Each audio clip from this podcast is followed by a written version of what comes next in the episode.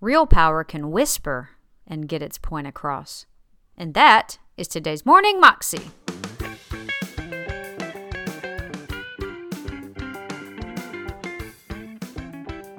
Welcome to the Morning Moxie Show. I am your host, Alicia Sharp, and today we have Steven Furtick on the show for part two of his message about not staying comfortable.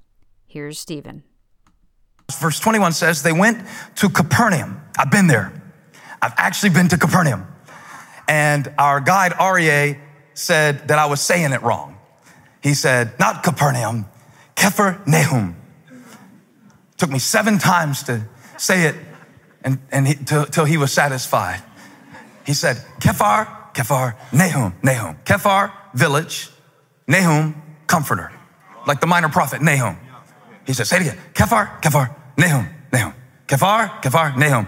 Stress on the K, Kephar, doesn't matter. What matters, what it means, what it means, village of the comforter. Isn't that cool? He said, you call it Capernaum and you missed the whole point. It, it means Kephar, village, Nahum, comforter, village of the comforter. They went to Capernaum. Hold that. It's really important to what I want to say. They went to Kephar Nahum, and when the Sabbath came, Jesus went into the synagogue and began to teach as a guest speaker. This was customary. The people were amazed at his teaching. Ooh, this is good. Preach, Pastor, amen. Because he taught them as one who had authority, not as the teachers of the law. But remember, I told you last week the greatest proclamation of the gospel is not explanation, it's demonstration. I said that in case you're not good with your words. You might preach the gospel louder than me without saying a thing just by how you do your business or how you treat people or how you respond to your wife. So Jesus is proclaiming the word of God, explaining or teaching, and they're amazed. Ooh, wow, ah, uh, ha, ooh, ah, hashtag amazing, hashtag authority, hashtag this guy. Um, just then, verse 23, a man in their synagogue, whose synagogue? Whose? Whose synagogue? Jesus is just a guest preacher. He's not the senior pastor. He's just getting to Capernaum. Now he's going to base his whole ministry out of Kephar Nahum. He's going to do a couple dozen miracles. 22 biblical miracles are in Kephar Nahum, village of the comforter. And so Jesus comes and he calls the disciples. He gets his circle right. He does not call the people who make him comfortable. He calls the people who will make him effective. Even to say that coming into your calling means coming out of your comfort zone should be validated by the fact that for Jesus to save you, he had to step out of heaven. For Jesus to fulfill his calling as the lamb slain from the foundation of the earth, he had to lay the riches and glory of heaven aside.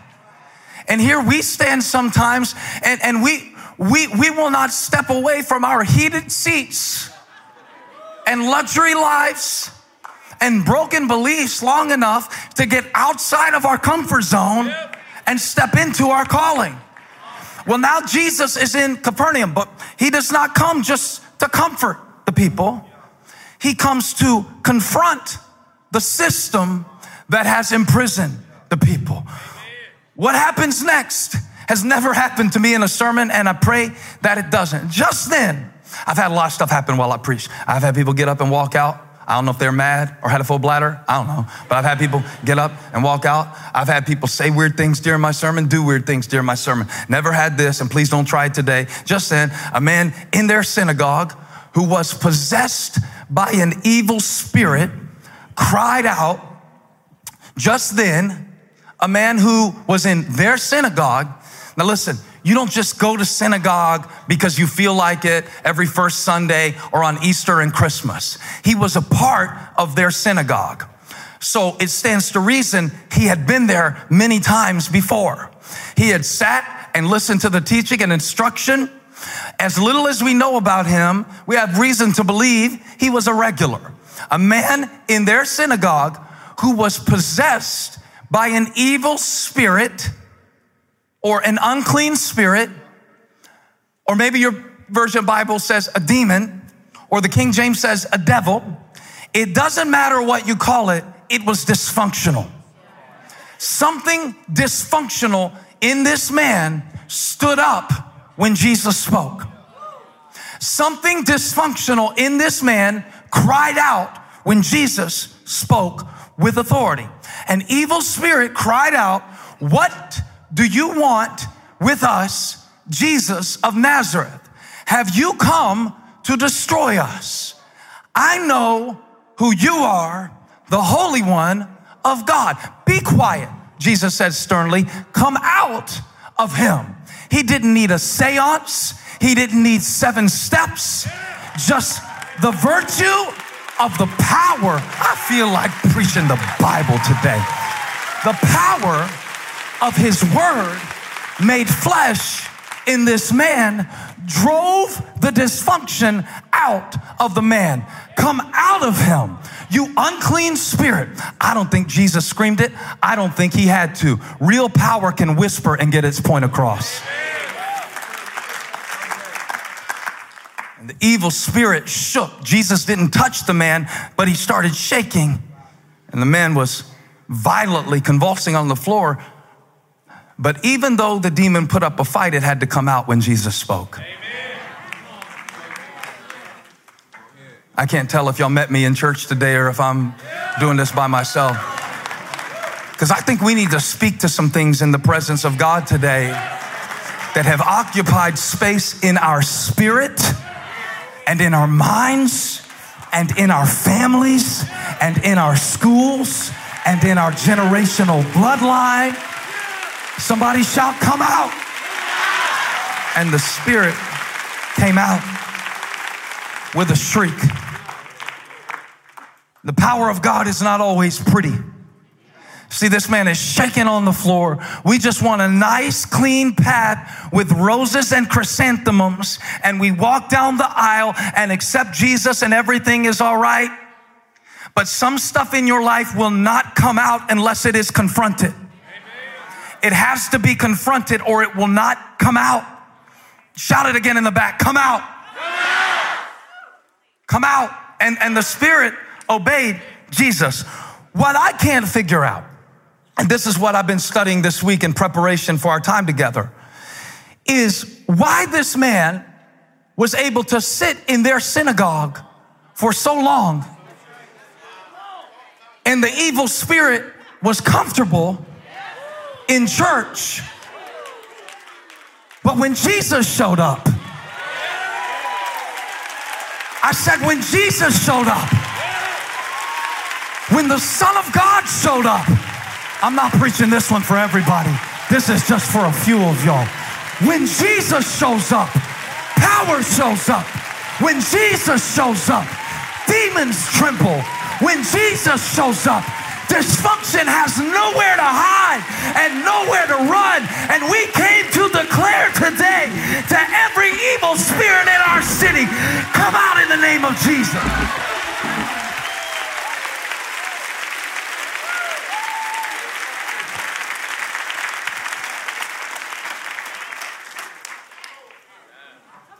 How many times had he been to church possessed by this demon? Don't get caught up on demon. I know some of y'all are so scared right now looking for the exits. We're not going to do anything like that. If you make this Bible passage about demons, you missed the entire demonstration of authority because we don't call it demons anymore. In the ancient world, everything was a demon. Runny nose, demon. I'm serious. Mental illness was demon. They didn't have tests and pills and all this, so it was just a demon. Now, do demons still exist today? Yes, but do we call them dysfunctions instead? I won't do it, but I was thinking about having you raise your hand if you came from a dysfunctional family. Reason I won't do it, number one, might cause you some tense conversations on the way home. I'm looking out for my teenagers. But I did it one time. I did it one time. I said, How many came from a dysfunctional family? And I thought I would minister to 20% of the room. Every hand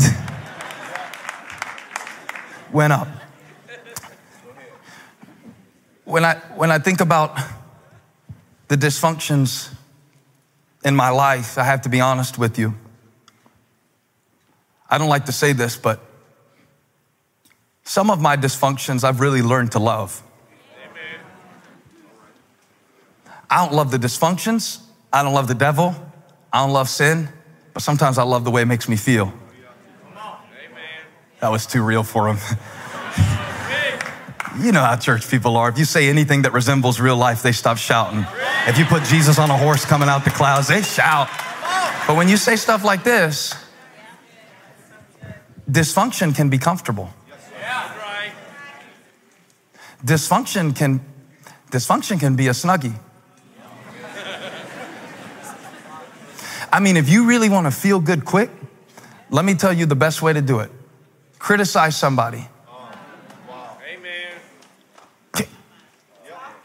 Can, we talk about this how fun it is to be critical of others?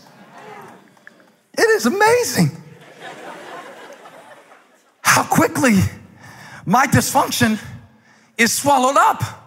When I pick somebody who has a different dysfunction that I don't happen to struggle with and put all of my energy rather than confronting my own dysfunction, if I can spend five minutes judging yours, come on, can we be honest? It's fun. Listen, it's fun. That's why they call it dysfunction. It's fun. It's fun to talk about amazing to talk about how other people should spend their money on what you would do if you were down, down, down. It's amazing. I love it. I, I love my dysfunction, the, the way that it, it comforts me. I love, here's my favorite dysfunction I love to indulge my insecurities. It feels humble. But really, what it does, it gives me an excuse to not fulfill my calling. But it's comfortable. So rather than come up to the level God has called me to, I indulge the insecurity. That's just the way I am. What'd you say? What did you say? Come out of what? Come out of the insecurity that has imprisoned you. This is a word for somebody who has gotten comfortable in your dysfunction. That was Steven Furtick, and you can find that clip on YouTube if you search under Steven Furtick Dysfunctional Comfort. And you can find out more information about him at his website, stevenfurtick.com www.thebrandingcoach.com. That is all I have for you today. Hope you have a wonderful day. I will see you again tomorrow.